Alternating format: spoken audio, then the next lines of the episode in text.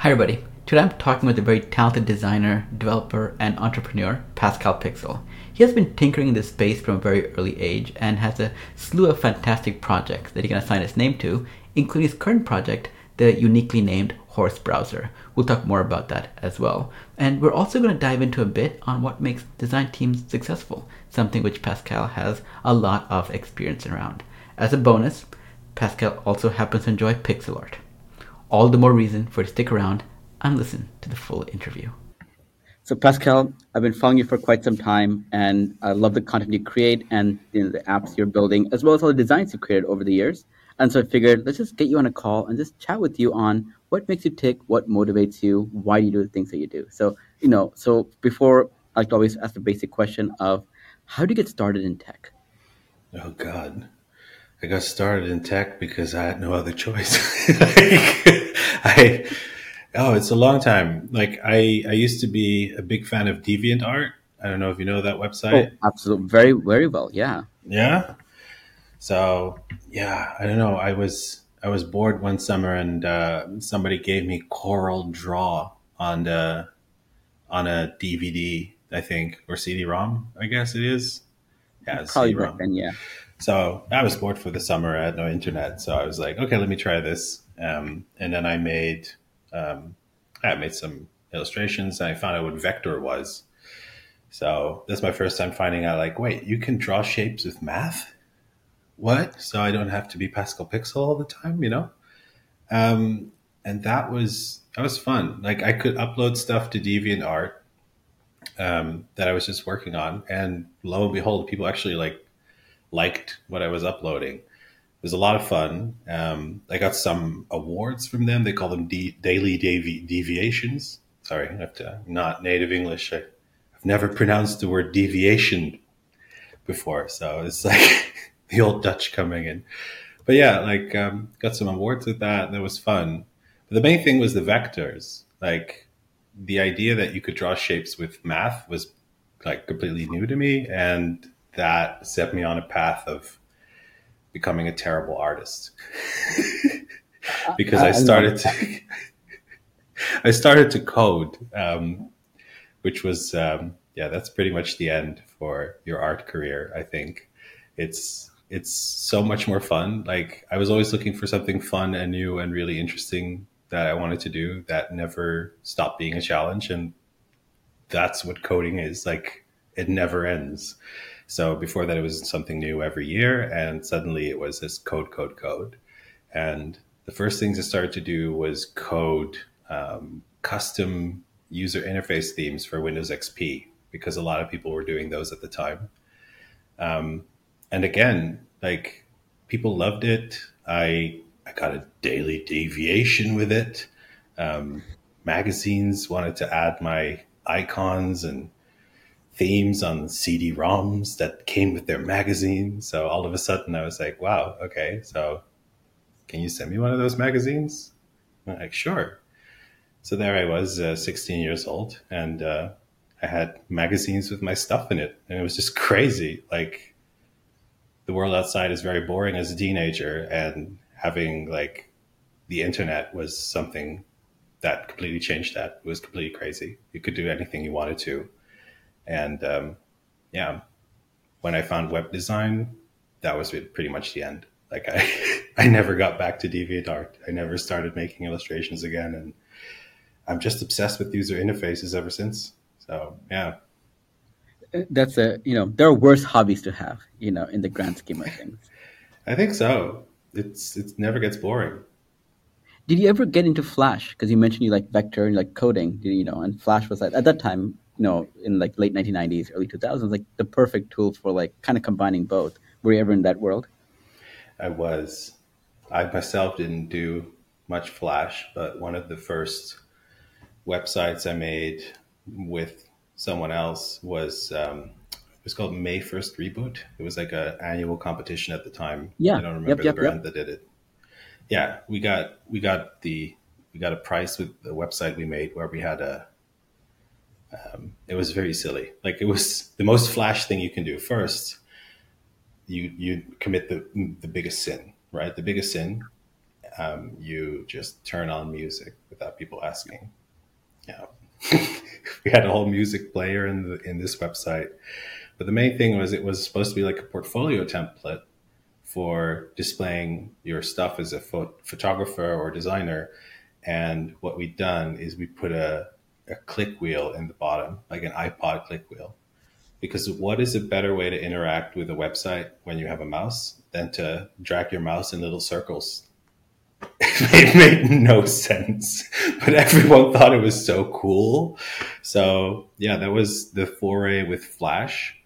But I I really started my own career as a coder with the fact that uh, Flash wasn't going to be on the iPhone, and and I knew I just learned HTML5 and like how to do animations with SVGs and paths. Like, yeah, I I think in in like math now. Like if I make an animation or a three, like I think in three dimensions, I have like awareness of this pretty well. Apparently, I mean, according to my girlfriend, like she, I bump less into walls than she does. I, I instead just fall over railings sometimes, but but yeah, that was the main thing that I started making money with was like all these websites were suddenly like, hey, my website doesn't work on on the iPhone, and I was like, well, have I got news for you? I can can make it look exactly the same and have all the cutesy animations, but uh, obviously my partnership with the guy who made Flash did not work out after that because he said the iPhone was going to die because it didn't support Flash, and I said I think Flash is going to die because it doesn't work on the iPhone. Yeah, we still talk sometimes.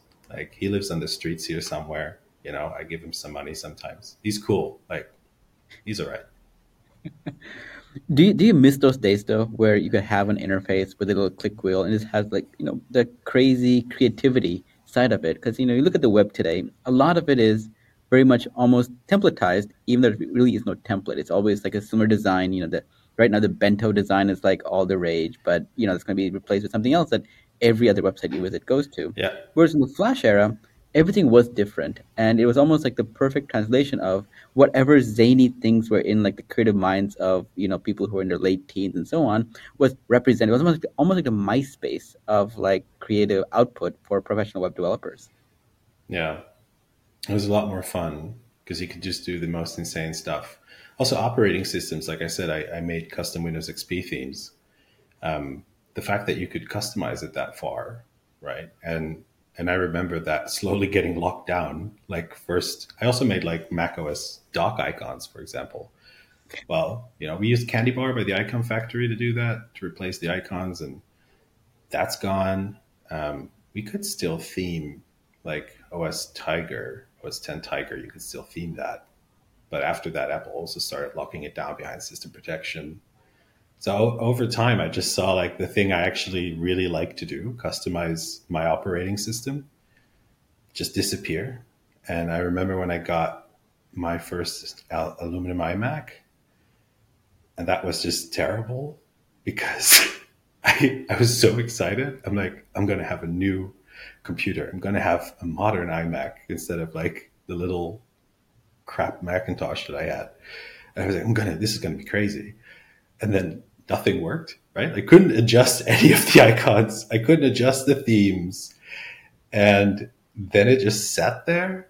So like for the entirety of my first week with my new iMac, I was just sitting there and realizing that I actually did nothing on the computer. Like I was like, I was, I thought I'm like, oh, I'm a big computer guy. I'm a computer guy. And then when I couldn't mess with my operating system, suddenly I realized like, oh wait, actually I do absolutely nothing on these things except obsess over making crazy interfaces. So I just sat there staring at it. Um, and yeah, then like I said before, that's when the, the Flash thing happened. So I found web design and I'm like, wait, I can still do stuff here. Yeah, some of the first websites I made with that as well, it was more like an illustration than anything else. Like I would have a like a, a fan that was the menu, like open as a fan. Yep. Yeah, like um, my favorite site that I made actually had this little guy on it, which is like my my super old little Mac computer. Appeltje, his name is. Um, and it was exactly this. It was a wooden a wooden frame, and this thing was sitting on there. There were just items sitting on there, and the website scrolled horizontally, which made no sense, and it was so much fun. Um, skeuomorphism was great as well, and just all that's gone. Everything's a template now. Everything has the same rounded corners, and the way that you really know that it's over is my friend Jono Rickwell. He's a he's a designer. I think he did uh, he did one of the first editions of Product Hunt, for example. So he's been doing like he's an amazing like interface designer, as in like simple, easy, standardized interfaces that just look like you want to lick them, right? He's been doing that for so long, and he recently started sharing on his Twitter. He's like, "Guess what year I made this?" and his stuff is very standardized because it's like supposed to be very like simple right?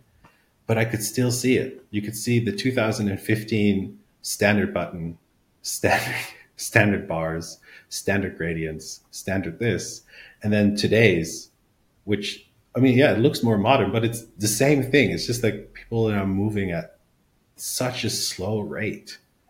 Like it it's so boring. Like the fact that he can do a Twitter poll where he makes people guess whether his design is from nine years ago or today is the saddest thing ever. Like it makes no sense. Yeah, you know, and getting back to your theming story a little bit, right? It's actually pretty fun because I was never a creator of themes, but I was a heavy consumer of it. You know, we had a family shared computer, and so every day I saw a new theme. My parents would be like, "What? Is, I can't read the text anymore." I'm like, "It's it's the Matrix theme. It's like you know, it's supposed to move around like that." And you know, I always wondered why the theming. You know, I, I, I used Windows for a long time. Now, of course, I'm on, I'm on a Mac for the past ten years. But with Windows, at least, I found even after Microsoft unofficially stopped supporting theming, I don't know how deep in the weeds you want to get into this, but I remember you could like always hack uxtheme.dll and then start installing themes anyway and make these things work. And I think like probably with like Windows 8 or something, they they closed that loophole off as well. At which point you had no choice. You had to basically go with the default look and then maybe change the colors of your you know things there. But the default colors were terrible also, so I never liked those colors. And then I was like, okay, I'm just gonna give up on it as well. So yeah, it's a there's just something in the water or in the air at that time for all of us who got, I got started with computers around the same age as you. And I think there's just something there that made us all kind of gravitate towards similar things. And in many ways, also, I think, end up in similar spaces as well. We're trying similar things, you know, web design and dabbling with animation and, and so on. So that's actually really interesting to hear in terms of it. But why do you think the web design that you see is so commonplace and not unique anymore? Like, do you think it's just like a people don't want to see creative things? Is it because it's difficult to build creative things, or what is your take on it? That's just the obsession with with ease of use. Like what you said, like you installed a Matrix theme, and it's awesome because obviously, obviously, it's awesome. Um, but yeah, it's just ease of use, and it's um, it's just what happens when when corporations get bigger and they and they start to. I mean, honestly, it's all it's all Apple's fault. Obviously, it's all Apple's fault. Um, I think before, especially before the iPhone, the general consensus was more like design is a funny thing that you add later. Like it doesn't really matter, right? Um, yeah, it was just an afterthought.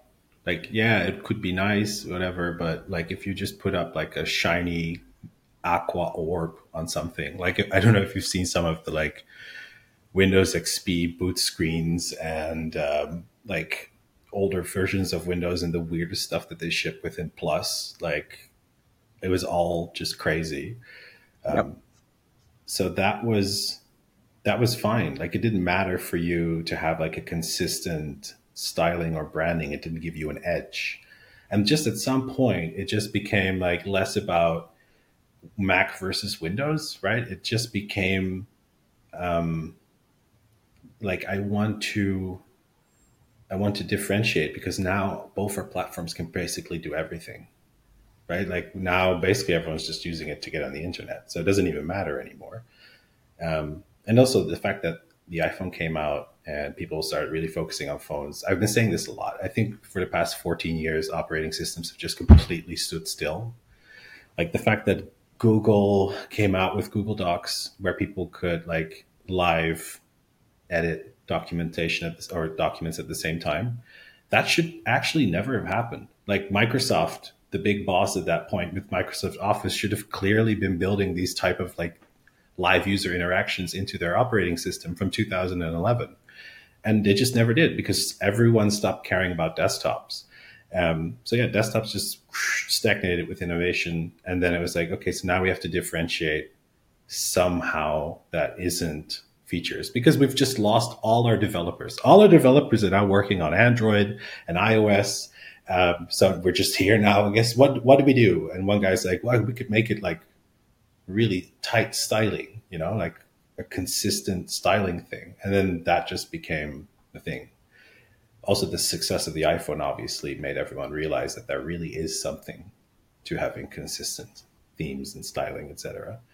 But I think before the iPhone, it was very difficult, especially when dealing with technology, to convince anyone in that market that you should have good, consistent design. Because it didn't matter. Like, you could get an MP3 player that looked like a little soda pop. Like, after the, the G3 iMacs came out, everything became translucent and trashy, and you could get like $1, $1 MP3 players that came with candy and like everything just looked crazy and insane because that was all they cared about. Like it was just like what screams the loudest, what is the craziest marketing? Because honestly, if you think about, for example, the iMac G3, I is that really good design? like, it's crazy, right? This lamp's orange and it's weirdly shaped, right? But did it have to be transparent plastic so I can see the electronics inside whirring? I don't think that's actually good design. like this is a good looking lamp. The iMac G3 has a nostalgia factor and it's a crazy thing because this is the thing that it replaced, right? But honestly, it's just not that good a design. Like it started good design started really with with the iPhone making everything extremely minimalistic and simple, except of course the software because you know that was fun. we could have skeuomorphic insanity for a couple of years, which I really liked. And yeah, then that died too, right? Yeah. It's always interesting seeing how design trends evolve and devolve and things like that. You know, a common question I have with my design team oftentimes is, you know, you take let's take cars are a great example of like, you know, designs that are classic and not classic and things like that. If you take a car that was built let's say in the last couple of years that you think is a very great design, you had a time machine. You went back to let's say the 80s and you introduced that car to that audience. Would it have resonated with them as like a really cutting edge thing? I would have been like what in the world is this? This is horrible. Get it out as quickly as possible i've been suffering through this for the past year i'm refusing to buy a car because my brain just refuses to drive like okay the tesla yeah cool it looks like a i'm on a star trek episode from the 80s like it's great it's spaceship, you know. But just look at the street. All these cars just look like the same little plump, weird dinguses. And if you just look at like a Giulietta Spider from the 1960s, I think 50s, like classic Italian convertible car, that's what I want. Like just with an electric engine, obviously, like, but you can't get it. Like, I'm looking at these like shitty old cars I really want them. I want like a, I want uh, even the 2000s. Like you had like a a terrible, terrible Mazda Miata because I played Need for Speed Underground 2 way too many times. So I want that. but but there's all these cars and they're gorgeous. And like my neighborhood especially, it's really funny with this actually because like for some reason, I think it's also because there's just a lot of expats living here. But that Mazda Miata, there are like five of them in this neighborhood. uh, that one, like Porsche 911, there are five of them. And it's like not a new one. It's the one from the 80s because nobody wants, right? Like they don't want. There's one Mazda Miata here outside that's like there's a young guy who's driving it. He's he looks like he's on TikTok. He looks insane. So I'm like, why why are you driving this thing? And he's because it's the 1992 one that goes this with the headlights. Like that's right. Yeah. And it he's like, because it's fun. It looks crazy. Like, yeah, because nothing, everything's standardized. It drives me mad. I would love to have some sort of, um, yeah, I'm sure there's like, are there like convert this to electric or something? Yeah. There are custom body shops that will, you know, you give them an old vehicle, they maintain the exterior or the interior if you care about it, but then everything else is upgraded, modernized, and meeting all the latest safety standards and things like that. Because, you know, as much as I love some of these old cars, I like the safety of some of the new ones as well because yeah. it's like, yeah, the crumple zones weren't really under, understood science back in the day. It's like, yeah, you get into a car, just add more metal to it, you're gonna be fine. And it turned out like you know, plastic and carbon fiber may actually be a better thing than like metal and like keeping it safe. Mm. But there are places you can do that. But I, I looked into this a, a few times as well because I'm same thing. I'm like cars today, they don't look nice. Cars back then look really nice. But I, I love the technology though on the cars today. Like I love like being able to like have CarPlay or you know just like be yeah, able to have like, exactly. like music and all that stuff. Is there a world where we can make this happen? It is. It's going to pay extra for it and a lot extra for it, depending a on a lot extra. Exactly, depending on where you want to where you want to go and how what vehicles you want to convert. But yeah, I mean, for the right price, everything's doable. As it turns out. Yeah, I mean that price should show us how much how unique it is at this point. Like if you just want a 1992 Miata like this guy does, like he told me it's hard to even get replacement parts. So he's yeah. just paying an insane amount of money to drive that silly little car because he loves it. And I respect that. I respect yeah. the man in a Mazda Miata. and I know one of the things you mentioned in you know on your website as part of like what you've done is that you enjoy working primarily by yourself or in very very small teams. And so tell me more about that. Like most people don't come to that conclusion on their own automatically. So there must have been mm-hmm. definitely some experiences you've had where you're like, I think I'm going to do this by myself because no solopreneur, no solopreneur. Even though we, we want to pretend as much as we can that we're like living the dream life, you know, none of us chose this. We just obviously did not fit into a single office and uh, were fired a hundred cajillion times. So I, I was too annoying to be in an office from when I was uh, well when I was an intern. I was too much. It was crazy. Like I was involved with like I was talking about this just a few days ago with one of my one of my coworkers from back my first internship. It's like it was so weird. Like the CEO, like I was like talking with him and stuff all the time, like in in the middle of a meeting, and he's like, "Yeah, that was really weird that you did that. Why would you? Why, why did you do that?" And like, yeah, now that I think of it, actually, it was weird that people were talking about me so much because I was an intern. He's like, yeah, but you were fucking everywhere. like, uh, yeah, just there's something wrong. It's like, and it's mostly the fact that I, I just want to get stuff done, you know. And you have to respect office politics. Like you have to respect the process. You have to respect that everyone has an opinion and that from like interaction between people like you get a better design sometimes right? Like it gets better. It gets to the point where if you just in a review process it goes to nowhere. But yeah like i did not have the patience to constantly sit there and just be frustrated because especially with digital things it doesn't matter. Like it's not the miata that's been here for 22 years standing outside that you can't get to change. God, I have to disable these bubbles. They're gone. No, now I can do this and it won't bubble anymore. There you go. But yeah, it's not like the Miata that's like, oh yeah, you make it once and it has to be great for the next 24 years so that a TikToker like uses it. It's you know, it's digital stuff. Like just ship it and get it over with. You don't like it, then change it. And and that whole way of thinking doesn't work. So yeah, that's that's really frustration. I don't know a single solopreneur that uh, that chose to be one. no, I agree with you. You know, it's always a question of oftentimes the more large the organization or more complicated the team structure, the more difficult it is to get consensus and get things done. And design, often even technology sometimes, it's not really a consensus driven environment. You know, you need to make a bet, ship it quickly, see what people say, and like you mentioned, it's always easy to change things very quickly. And yeah, it's a it hasn't gotten any better in large organizations yeah. since then. You know, I, I I love working in large organizations. I know it's gonna sound really weird, but it's a balance solopreneurship life with my blogging, book writing, video recording, and things like that. But then I also have like a you know I like to call it a respectable day job where I work in large companies doing very similar things, but in you know working with building consensus and things like that. Definitely pros and cons to it, but I agree though. In your view, what is the ideal makeup of a design team? The ideal makeup of a design team is one person.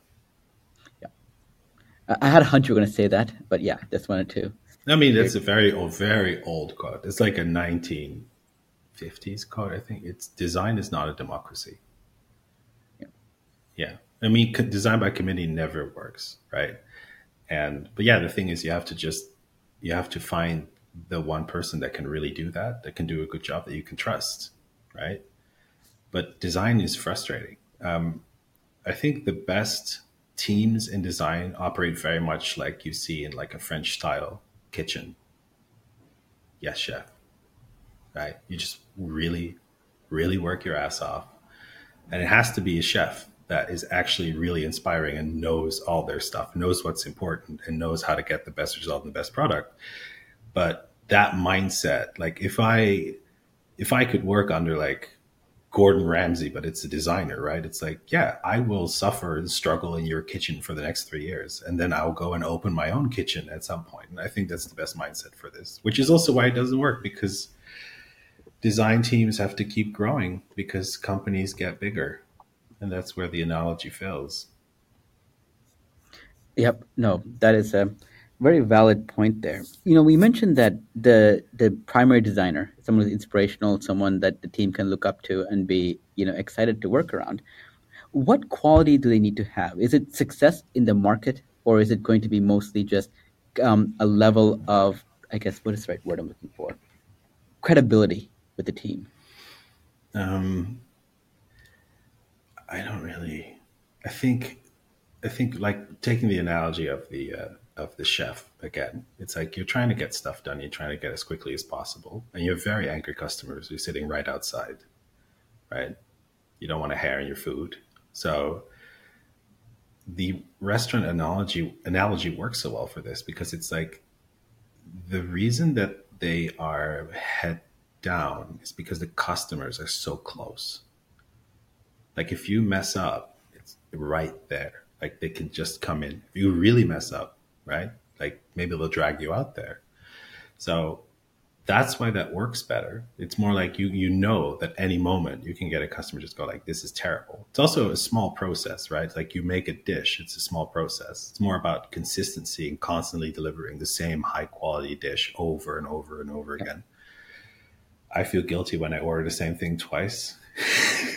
Cause like someone in there just put away the boxes, you know, for, for making that thing. Um, but yeah, it's the best type of person for this is somebody who knows how how to hunt after and have fun with their team. Like they know the quality, right? They know you have to really deliver, but they also know that everyone's going to screw up and that that's fine and it is fun and that everyone just, you know, and you can just, but you have to call it out. And that's the stuff that doesn't work with large organizations, and especially like office things. Like you can't keep up in such a sterile environment where everyone's sitting in, you know, in the desk and you, know, you have these meetings, etc. It doesn't work anymore. It doesn't work like in a kitchen where you can just go, "Oh, come on, dude! I know you screwed up. Better look next time." You know, like, come on, keep going the teasing, the whatever, it's all about how you interact with the people around you. And you, that's it. It's how do you motivate and stimulate people while being able to remain harsh without them growing bitter at you over time. That's the hard part. I think that what makes a really good head designer. Very true you know, how do you balance in some ways of letting someone fail because that's the best way they're going to learn versus jumping in and just doing it for them as well. And I think that greatly varies between large mm-hmm. organizations where the default answer is no one should make mistakes because recovering from it is extremely costly versus smaller, more nimble organizations where that's how we learn. You're going to make mistakes, we'll undo it, we'll quickly wrap itself around it. And yeah, that's a tension that I see across. You know, I'm a product manager by by trade, and I see very similar things in that environment as well, where consensus often doesn't work, and oftentimes the best way to learn is to make mistakes because that sticks with you, and you learn exactly the kind of like the dark side of the moon. You kind of know exactly, you know, you if you only focus on the things you know all the time, you'll never get to explore the the boundaries of what you're what you're lacking in knowledge or skills that you can then figure out. And failing is the best way to do that. Mm-hmm. But yeah, it is such a difficult thing to translate in, in, in put in practice actually in any organization. I think we can see it in, we can naturally see how how capitalism has fixed this basically, right? How hard a market has forced this. The reason that there are so many agencies is because you just can't maintain consistency over a long amount of time while working on the same thing. So you swap in new new things, right? Um, it's hard to think outside the box if you're in the box, obviously. so while consultants generally are the most horrendous people to put on like a big ass product, right? Because you can't get a really good grasp and you don't have to stick around to actually see it implemented and see it through. For design, you can see it through. It's not a big project, right? You're redesigning something. It's not a big project. It's a one off thing that has a purpose. And design obviously is a solution, right? So there's a problem. Here's a solution. Project finished. Speaking of redesigns, I noticed that you redesigned the Next Web, which is like a oh, massive oh, yeah. website with like, you know, at this point, probably millions of pages, many generated by, you know, lots of writers and things like that how would that process go? Because that seemed like, you know, having done web designs for smaller projects and redesigns for smaller, you know, activities, that just seems like full of stories. It was it was completely crazy. It was my first job ever, actually. so I, I I barely know how to how to describe that. It's so long ago. I think it's 22 years ago. No, 12 years ago now. I mean, I'm not that old. That's 12 years ago. This is super long time ago. Yeah. Um, how did that go? I had no idea what I was doing. What happened was the Next Web wrote an article, or somebody for the Next Web wrote an article, and the article said, Stop looking for unicorn designers. Like, stop looking for somebody who can do code and design and do your prints, you know, and tell you what good typography is and stop looking for them. You're not going to find them. Like you as a business need to learn to respect that these are separate jobs and that it's not easy. Like you need to hire multiple people and it's going to like, it's hard. Stop looking for unicorn designers. And I was like 21 or something. And I just went under it. I was like, what does this mean? Like I'm a unicorn designer then? Cause that's everything I was doing, you know? I mean, might just be crazy hyper focus or just like interests that are scattered all over the place. But I commented on that with like, so wait, I'm a I'm a unicorn designer then, and then the CEO commented like, well, I guess you are. Um, here's my number, like, and I was hired a week later and just got started. Yeah, yeah, it was really crazy.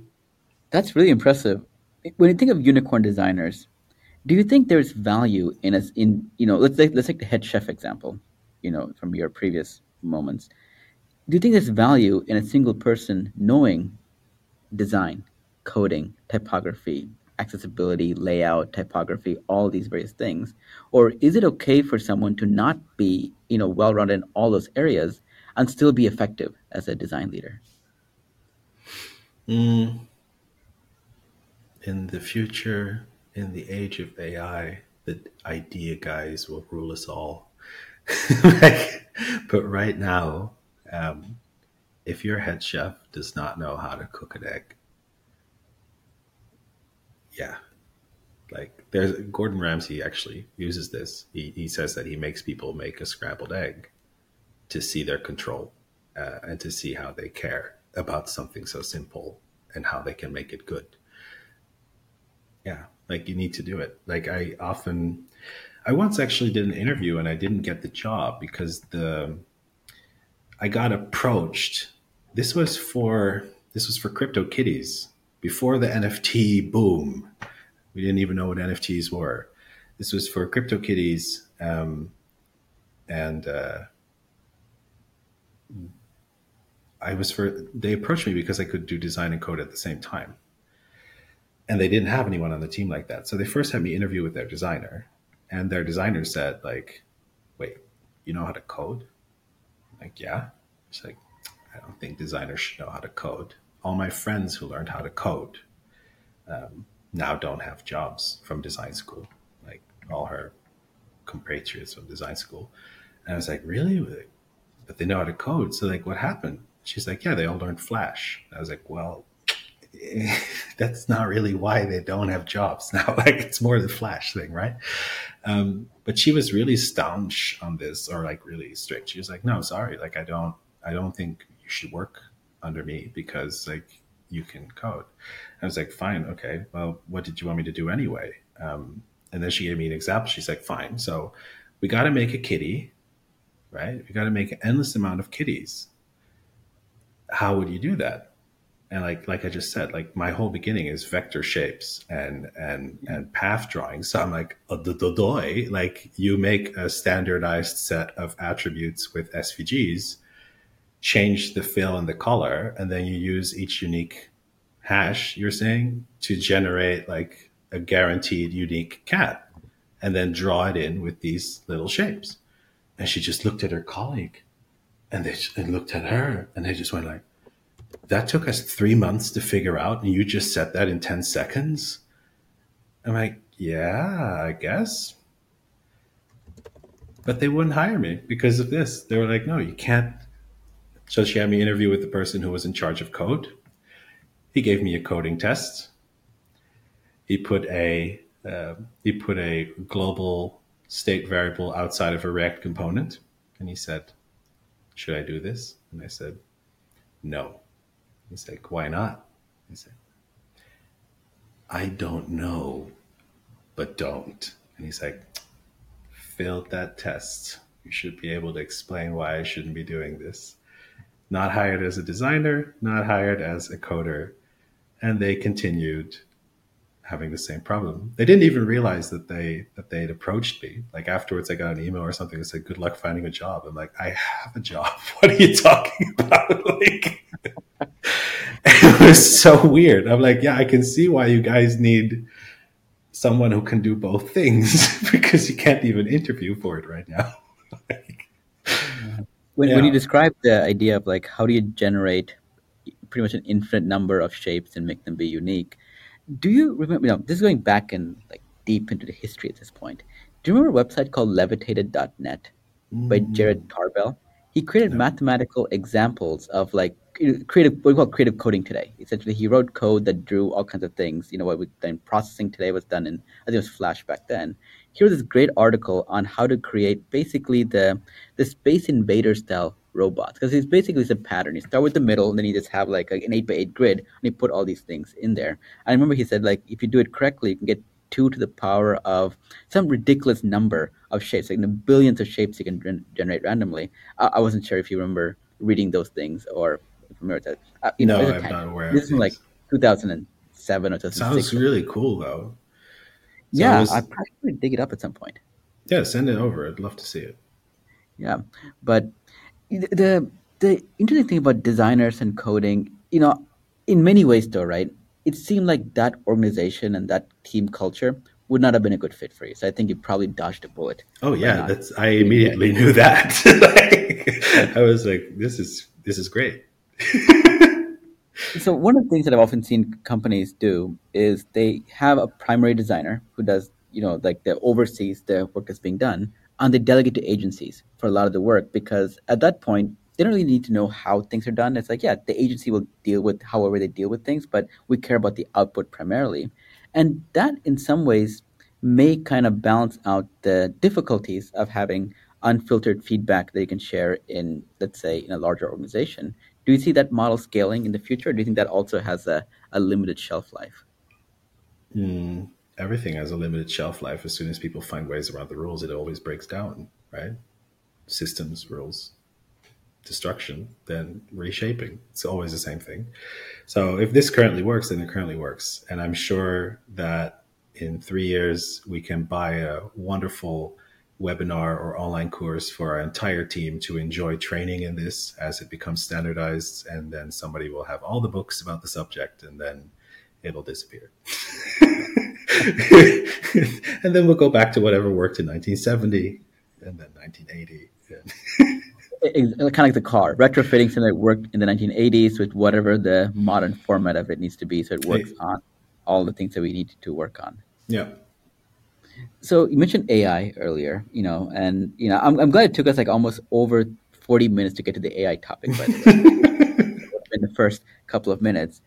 It, is one of those things where in the past, when we see technology getting better, it's like, okay, great, I can now offload some of the tasks that I wasted my time on, so I can spend more time doing the things I actually care about. Whereas with AI, you know, this is something I, I, I feel personally, and I've seen others mentioning it as well it doesn't even have an end to where it's going to stop at getting rid of like things that I'm doing that is not worth my time. It's it's dangerously getting close to doing the things that I actually get paid to do, mm-hmm. and and it, that's a pretty good job in some cases as well. And you mentioned that you know in the future the person doesn't need to know the actual art of how to make an egg, for example. It could just be that you mention make an egg, and then the best egg trained on the greatest egg chefs from around the world will be translated into this robotic device that then makes it for you. Mm-hmm. How do you see that changing your career, your day to day job as part of just what you do? Not at all. Like it's it's the same as the conversation we had before, where you mentioned that everything seems to become standardized, right? I don't know if it was Pitchfork or there was some audio or or music website that, that did a that did a study or analysis of um, how how different music is and how it's become more homogenized over the decades because that's a great example right like there's a lot of music and it's very consistent and yeah it, it gets more homogenized over the decades we there are certain sounds that we like more and more it'll be very rare for you to get a Bohemian Rhapsody today. Like the thing is, someone's still making Bohemian Rhapsody. There's someone out there doing doing the Lord's work in music. We'll just never know because they don't have enough Spotify subscribers and Universal pulled their music license for TikTok, so they can't get on there anymore. but uh, things trending more towards a standardization um, just allows you to not have to pay people for that as a job, right? It doesn't diminish the value of somebody's ideas. And if something is standardized and homogenized to the point where it can be done by AI with, you know, then then obviously that thing should have been automated in the first place. Yep. Yeah, it, it's difficult because so much of this conditioning, you know, over a period of time because I think we had the luxury of growing up when there was DeviantArt and there was Newgrounds, there was MySpace, where you had where you kind of knew that things don't have to be this way. There is a place where you can have an outlet and do things very differently. Yet when I talk to the current generation of people who are entering the design industry or the tech industry, they have no concept of it. The entire world is skewed by what is shown by Facebook, Instagram, you know, Twitter, X, and all these various services and they have a certain style of how what kind of content gets promoted what kind of things you see like you know spotify for example right so if you wanted to even be like you know what i don't want this same kind of like commoditized you know, you know information or music or video but i want to see something unique.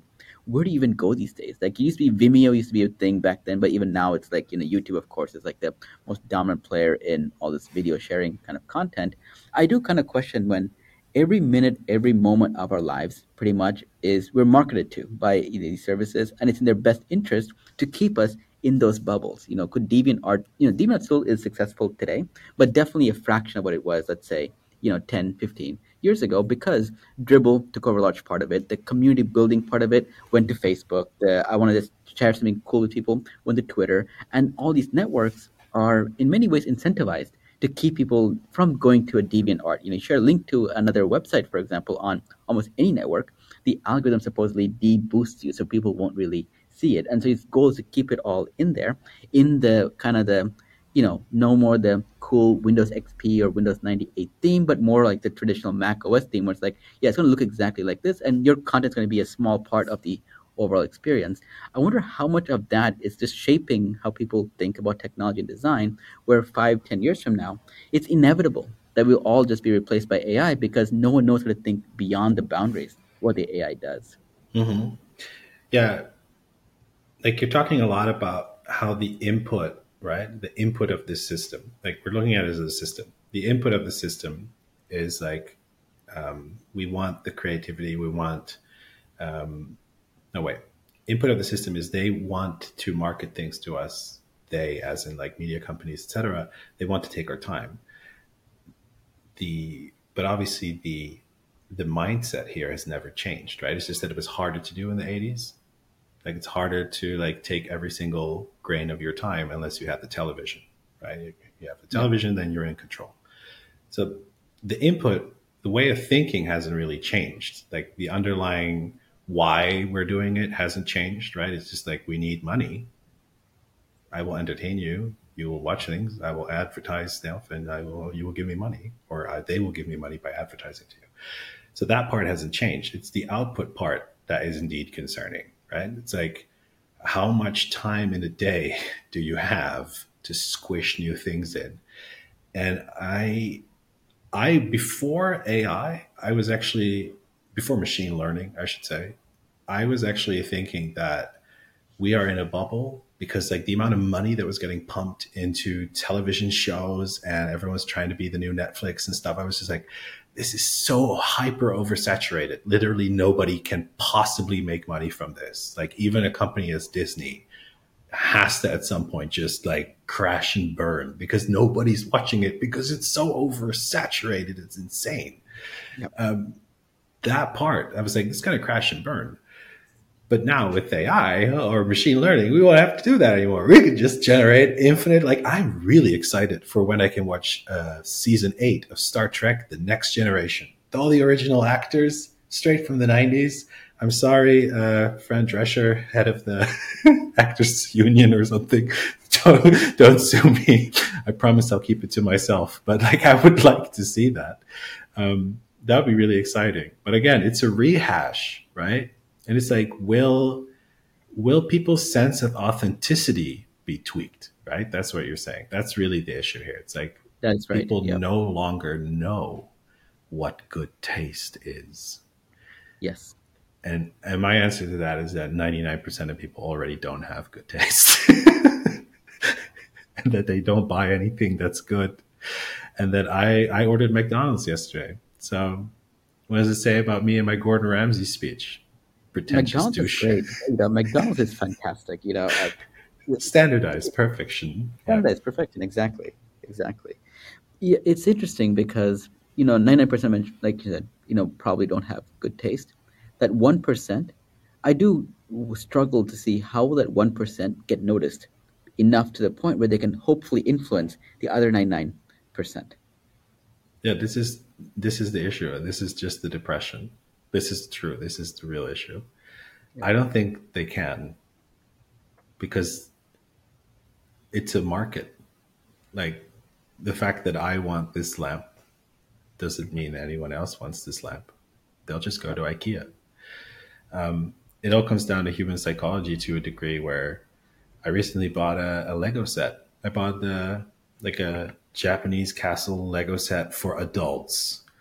I was mm-hmm. like, I need a break. I'm getting burnt out. I need to do something else. Somebody said Lego. Uh, Danny Postma, he he plays with the Lego bricks. He, Danny plays with Legos. I was like, I want Legos too. Um, so I got these. It's supposed to be for adults, so it has the tiniest, stupidest parts for no reason. There's like five different things to put on, but all this is, of course, to get the. I mean, I could call it the IKEA factor, right? Like I've made this.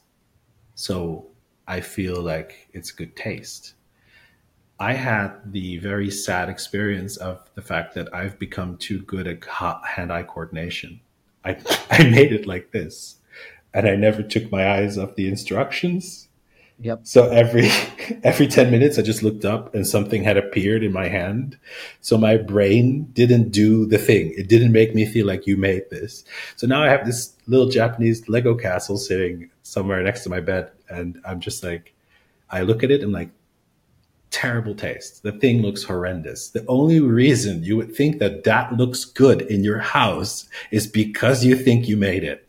Like, it's obviously bad. Like, and I can see that now. And I'm like, I need to tear the thing apart and do it again. And then I'll be like, I made this. And then I'll like it. But it won't happen. Like, there's no ask for good taste. There's no market for it. Yep. No, and you know the funny thing about Legos is that I don't know, but if you've seen it, but Lego also makes these like almost these flower bouquets you can make. Oh yeah, I saw those. And so you know, I bought one. I'm like, you know what? This makes absolutely because I grew up on like Lego Technic and like things. I, I lived in Germany, you know, early in my, you know, I was young, so uh, I grew up on Lego Technic and like all the Legos that you don't do like that kind of things in, like you know, no specialized design. Like I was like, Legos like general purpose, used for anything. Whereas this one was like, I can only use 90% of these pieces for making a bouquet. I can't use it for anything else. So actually, I bought one and I actually built it. It is, again, for adults, extremely complicated, extremely tricky. Same piece, like, you know, with like maybe a few millimeters of difference. And at the end, it does not look like a bouquet at all. I mean, of course, it's not to look like a bouquet. Like, how can you take arbitrary shapes, you know, not even like pixel size, but like, you know, multiple pixel sizes of things and then have it look like, you know, something that's very organic, which is like a, a flower. And yeah, similar effect. I liked it because I invested time in it. It's almost like the Eye of Sauron from like Lord of the Rings. You know, it's like, okay, mm. it's focusing on an area longer than like 10 seconds, which is the average time that people spend these days focusing on any one activity. So I'm like, okay, therefore it, it has more value in my mind at that moment because it's been an hour or two in building it whole thing end to end but that was essentially it like that was the satisfaction i got not that it solved the problem or actually was met the goal of being a beautiful bouquet it just meant that i did something without being interrupted for the entire period of time. Yeah. Yeah but, that's really so what it felt like.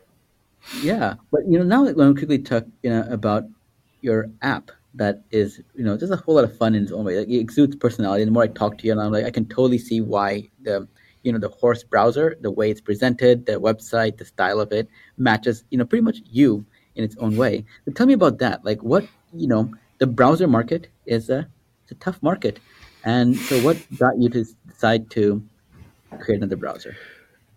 Well the branding first. Like i i always the branding is a result of me being a design consultant or freelancer right for like 15 years. And every time somebody's like what should i name my thing? I would always just tell them like what what's standing on the table on your right?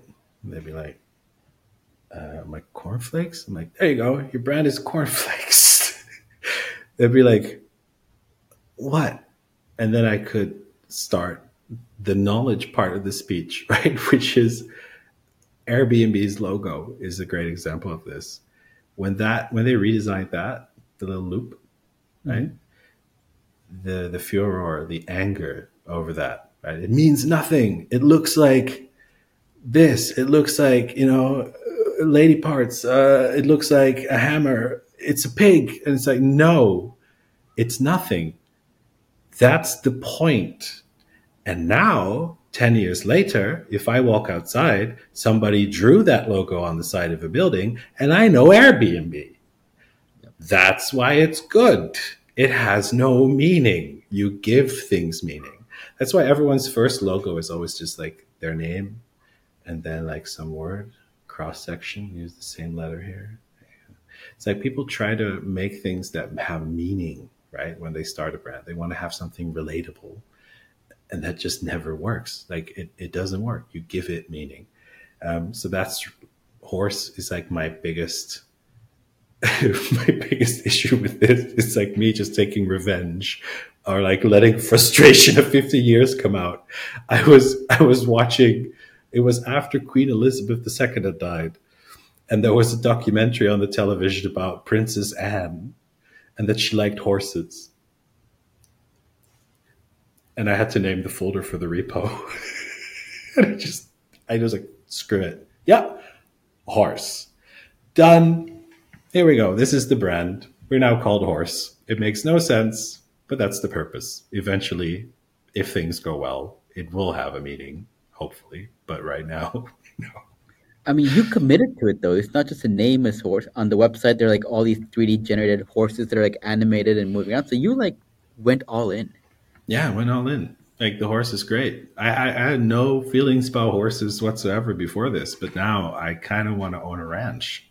So it's like it shows you how easily manipulable we are by total randomness. Like if I end up as a cowboy somewhere owning a ranch, then this will be even more epic. Like for me, it'll just be like, haha, I I like things that I like for no reason at all now. Consistency and storytelling about yourself as a personality or a person much over time? Like, nope. Um, oh, I love the randomness of it. But yeah, no, the whole reason for for horse was actually was really really simple. It's like again, standard design thinking. I had a meeting with somebody who said.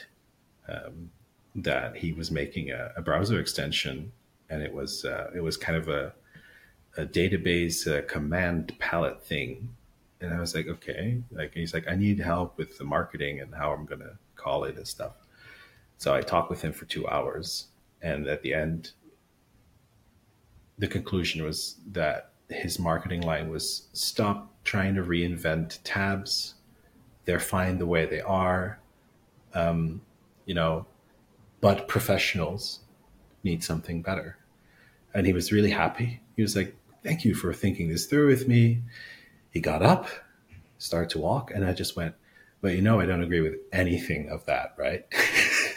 he just went, What do you mean? I'm like, If there is a problem, right, it just means that somebody hasn't done anything to solve it. He's like, Nobody's trying to solve this. I'm like, Well, then it's a deeper psychological issue or a technological one. It means that somebody either didn't have the balls or thinks it's impossible because, you know, you can't perfectly do it. And I always use the Elon Musk's Hyperloop idea for this the most because it's like, you know, now we have maglev trains, right? They don't make contact with the rails. So they're very fast, but there's still something rubbing on them. It's air.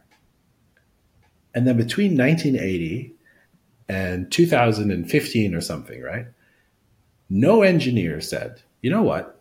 We could make a tube and take some of the air out.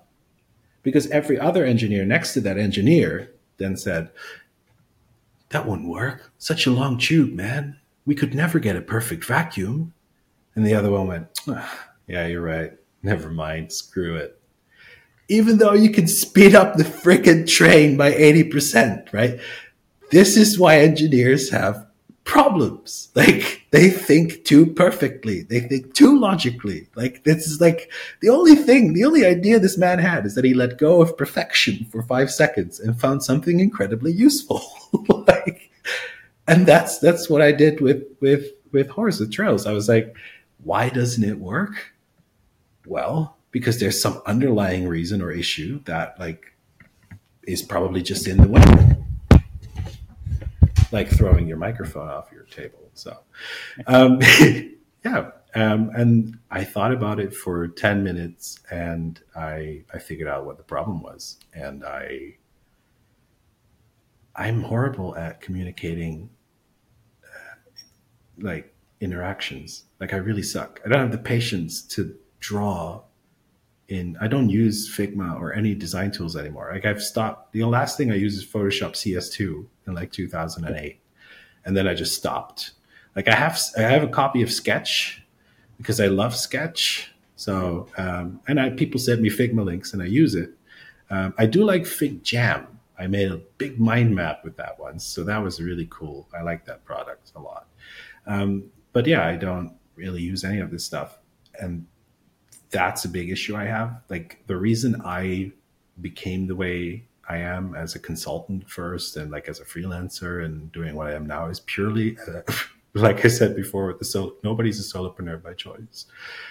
I am not fast at building apps by choice. It's because I don't know how to explain what's in my head. Like I just can't. And people just said, okay, well, let's have a meeting about it in three days And lo and behold, I have now been over optimized for creating entire applications in three days because I can't explain my thinking. And it will take me just as long to make a PowerPoint presentation as it would to actually code like a very silly demo.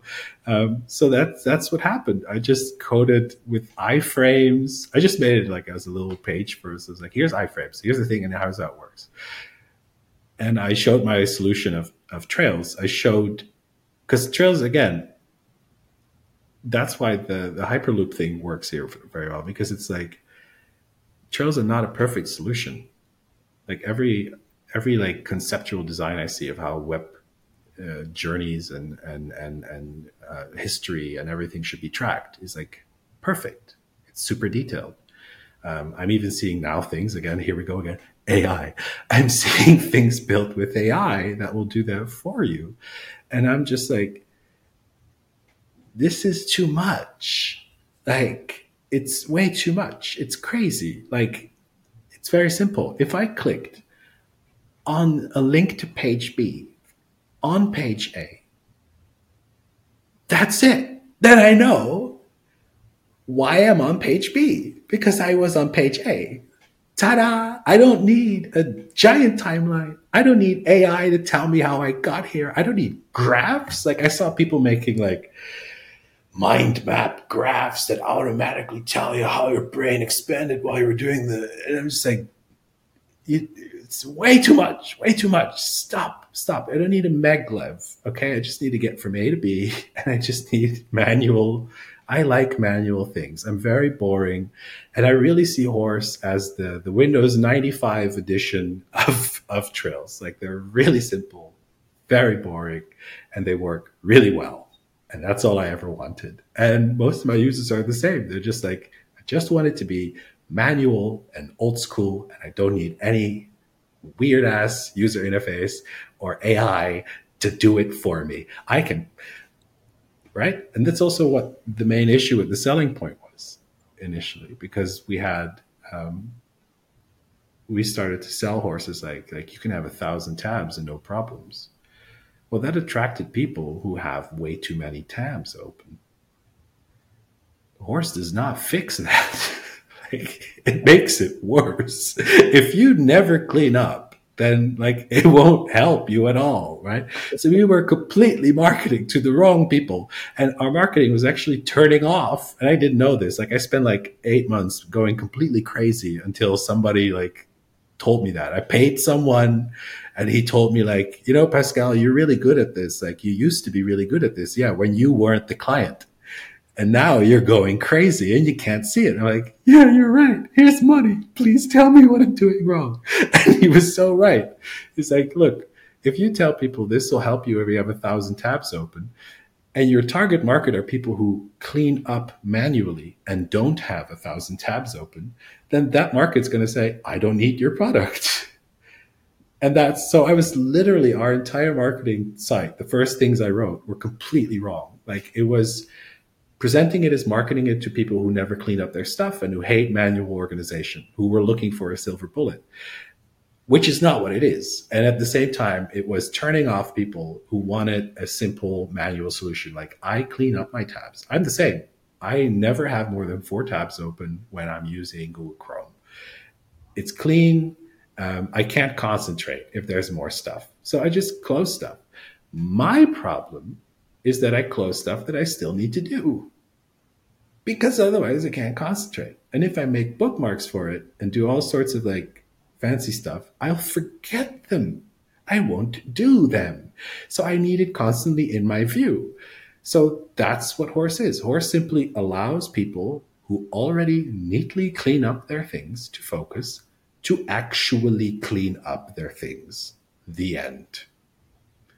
Very simple and yeah, I've been using it myself, and I, I love it. no, that is fantastic, and so much of your marketing seems to really be on social media. You know, you talk about it, you highlight the things about it. How is that? How has it changed? You know, because I think you've seen the trends of how marketing has evolved, how people, you know, claim, you know, glom onto products. How is that influencing how you're marketing?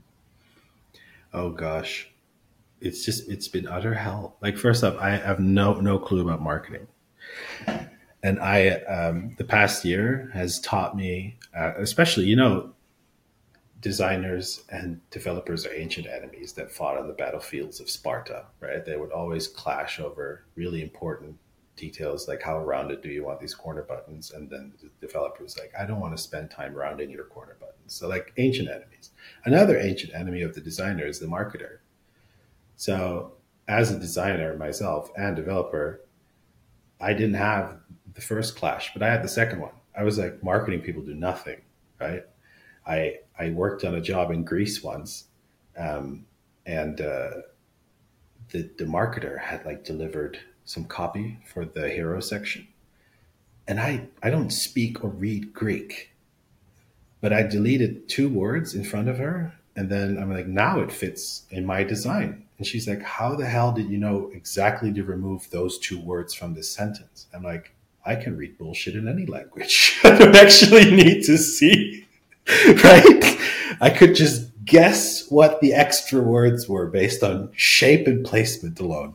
Um, but yeah, I have been humbled beyond all means in the past year. Like I, I know nothing of marketing. I have, uh, I have shot myself in the foot more than I can ever imagine. I've seen the memes before, like with our buddy Dagobert, right? Is sharing memes about um, marketing and that it's 99% of the job and stuff.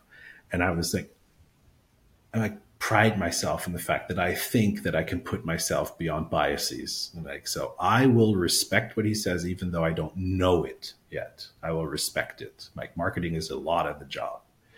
I did not respect it at all. I completely, severely underestimated it. I should have started writing about what I was doing, uh, building SEO links, learning how Google Web Console, whatever, I don't know how to named. I should have started all these things and documented everything. And uh, instead, I I just focused on making features like everyone else. I made the same mistake as everyone else while I was blind to the fact that I was doing it because I didn't think I was doing it. Yeah, it was terrible. So I know nothing of marketing, but I do know that people have strong opinions on it. That's my answer. I mean, the first step is in admitting that you don't know as much about a topic as you do. I know. And then that's that's like ninety percent of the challenge. And so I guess if history is any indicator, being the unicorn that you are, I think marketing will be one more feather you're going to add to your cap here. Top marketer. Yeah. Well, Pascal, it was great chatting with you. I think Thanks. a lot of ground here, and that was absolutely fantastic. So